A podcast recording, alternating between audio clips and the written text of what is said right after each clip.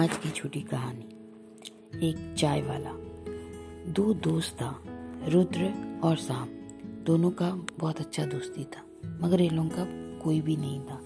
तो दोनों वो रुद्र चाय बेचता था। एक घर से केटल में बना के ले जाके सबको देता था। ऐसे करते करते दोनों का और रुद्र को शाम को भी पिलाता था। रुद्र और शाम दोनों ऐसे करके ही दिन गुजार रहा था। एक दिन रुद्र ने बोला कि ऐसे कैसे चलेगा? चाय बेच के हम लोग क्या कर सकते? हैं मगर वो लोग चाय बेचते बेचते एक बार सोचा कि ना हम इसको एक ठेला का रूप देते हैं। मगर हमारे पास तो पैसा नहीं है।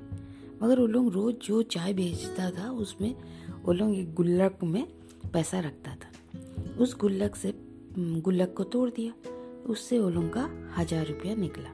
उस हज़ार रुपया से उन्होंने एक छोटी सी ठेला लगाई, जिसमें वो लोग चाय, बिस्किट, ये सब रखता था। मगर उन लोगों का वहाँ पर एकदम भी चाय चली नहीं। किसी दिन पंच का बिक्री हुआ तो किसी दिन इन दस का। तो ऐसे तो चलेगा नहीं। तो उन्होंने सोच में पड़ गया कि हम लोग चाय की बिक्री कैसे ज़्यादा करें। तो उन्होंने क्या किया? एक दिन सोचा, क्यों ना अपना ठेला को कोई कॉलेज के पास लगाए। तो उन्होंने क्या किया कि दो कॉलेजों के बीच में अपना ठेला लगा दिया। इससे क्या हुआ? उनका बिक्री बढ़ गई, क्योंकि स्टूडेंट ही ज़्यादा चाय पीते हैं।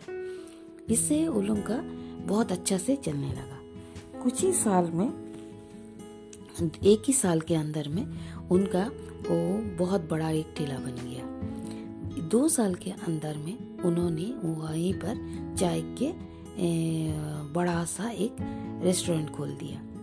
ऐसा करते करते उन्होंने फिर बोला कि अभी हम और डिस्पोजल कप में चाय नहीं बेचेंगे, कुल्हड़ में बेचेंगे। इससे हमें कुल्हड़ वाला की भी थोड़ी सी हेल्प हो जाएगी।